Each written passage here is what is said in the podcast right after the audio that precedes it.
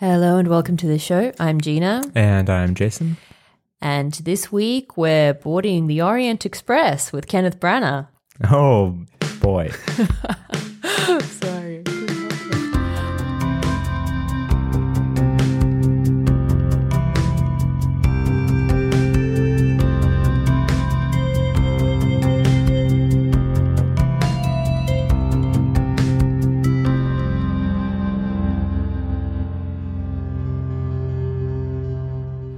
Um, yes, we're doing Murder on the Orient Express, which is the latest film adaptation of the famous Agatha Christie novel.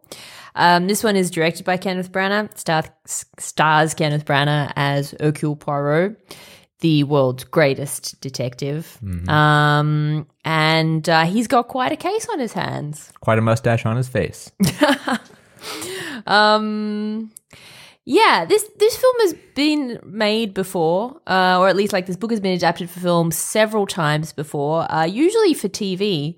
Uh, so let me ask you, Jason, does this version manage to transcend the kind of made for TV vibe, which is what Agatha Christie films normally are? Um I've it's a hard question to ask actually because especially now when I'm pretty sure in the next like 10 years there just aren't even going to be movie theaters anymore. It's just going to be straight to Netflix. And the divide between TV and film is going to like continue withering away and dying um, in a terrible, terrible fashion. However, uh, I would say that it, it does not really transcend that vibe very well, mostly due to the really just campy source material. I feel like you can't make a non campy version of the film if you're trying to be um, quite faithful to the original material, which this film was. And uh, I think because Kenneth Branagh had a really um, seemed to have quite an attachment to the role, to the story, to the time period, and it's almost like he couldn't imagine doing anything new with the story. Yeah, I mean it is it is kind of uh there have been a lot of the kind of the great actors, you know, tend Actors. to tend to take on this role, right? Like Peter Ustinov did it, Orson Welles, I believe, did it. Um yeah, I feel like like a very serious kind of actor. Shakespearean actor. Yeah, then, then this would be kind of a role for you. Um, yeah, I mean that's quite quite possible. Uh, I mean, we were kind of talking about ways that maybe this story could be done, you know, in a way that would appeal to the youth of today. Um, you know, you could like set it in outer space, kind of do like a Murder on the Orient Express Star Wars thing. You could, uh, you know, put aliens in it or They could all. There could androids be a virus on on board that everybody's Yeah. succumbing to. The train could be going around in a circle around the Earth approximately once a year, um, and have all the compartments be split up into uh, various um, analogies to capitalism. Maybe the train could be the detective. Yes, that too. Um, yeah, but it's true. This this kind of sticks doesn't really do much with the source material.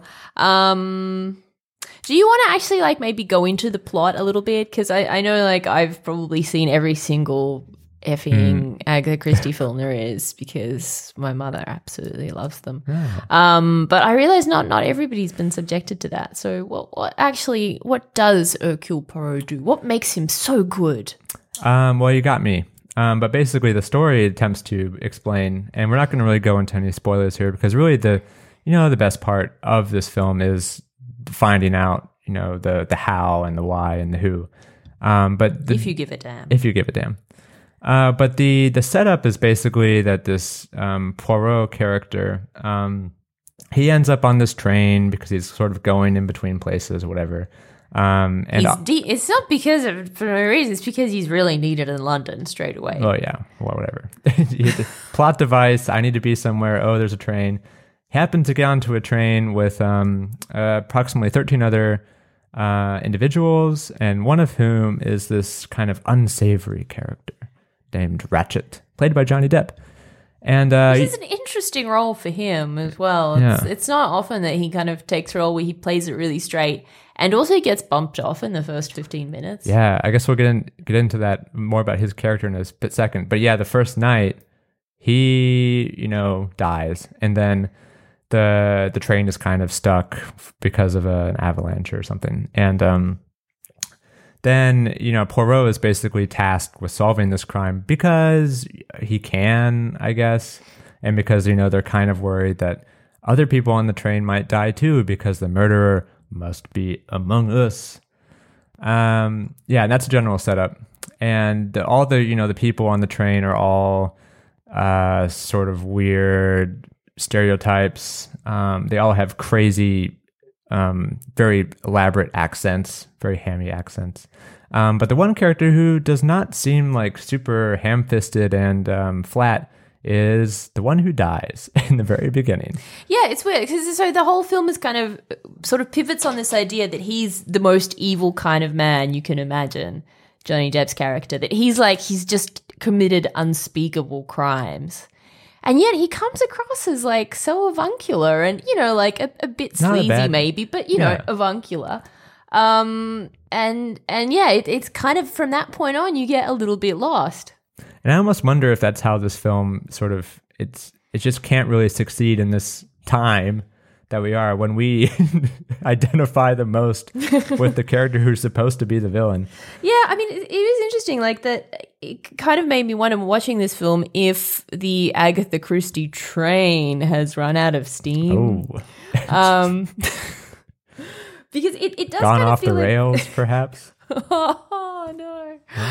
Um, but because you know, between the time when when this story was written and now, there's you know been eighty odd years A few of things have happened. Yeah. crime. A few things have happened. Crime writing, of thrillers and crime dramas and police dramas, and it just it kind of feels like such a throwback. It feels like the only reason you would enjoy this kind of film is for the nostalgia factor.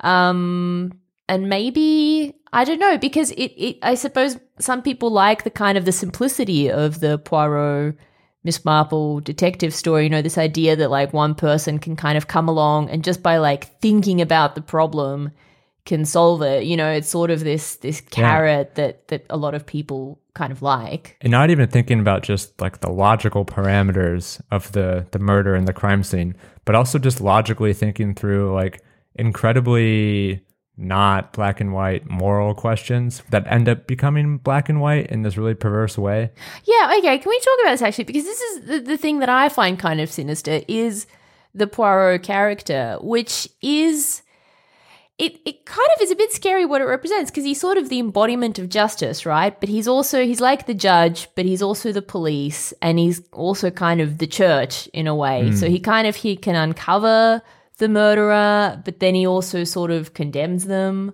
yeah or not. And then he's also kind of like the moral conscience of, of all of society, which seems like a really kind of scary thing in itself. And this this movie, like it just kind of like it takes that and it just like puts it on the table. It's like and it's like isn't that cool isn't that guy yeah. great Isn't he like you're supposed to think, what what a great guy?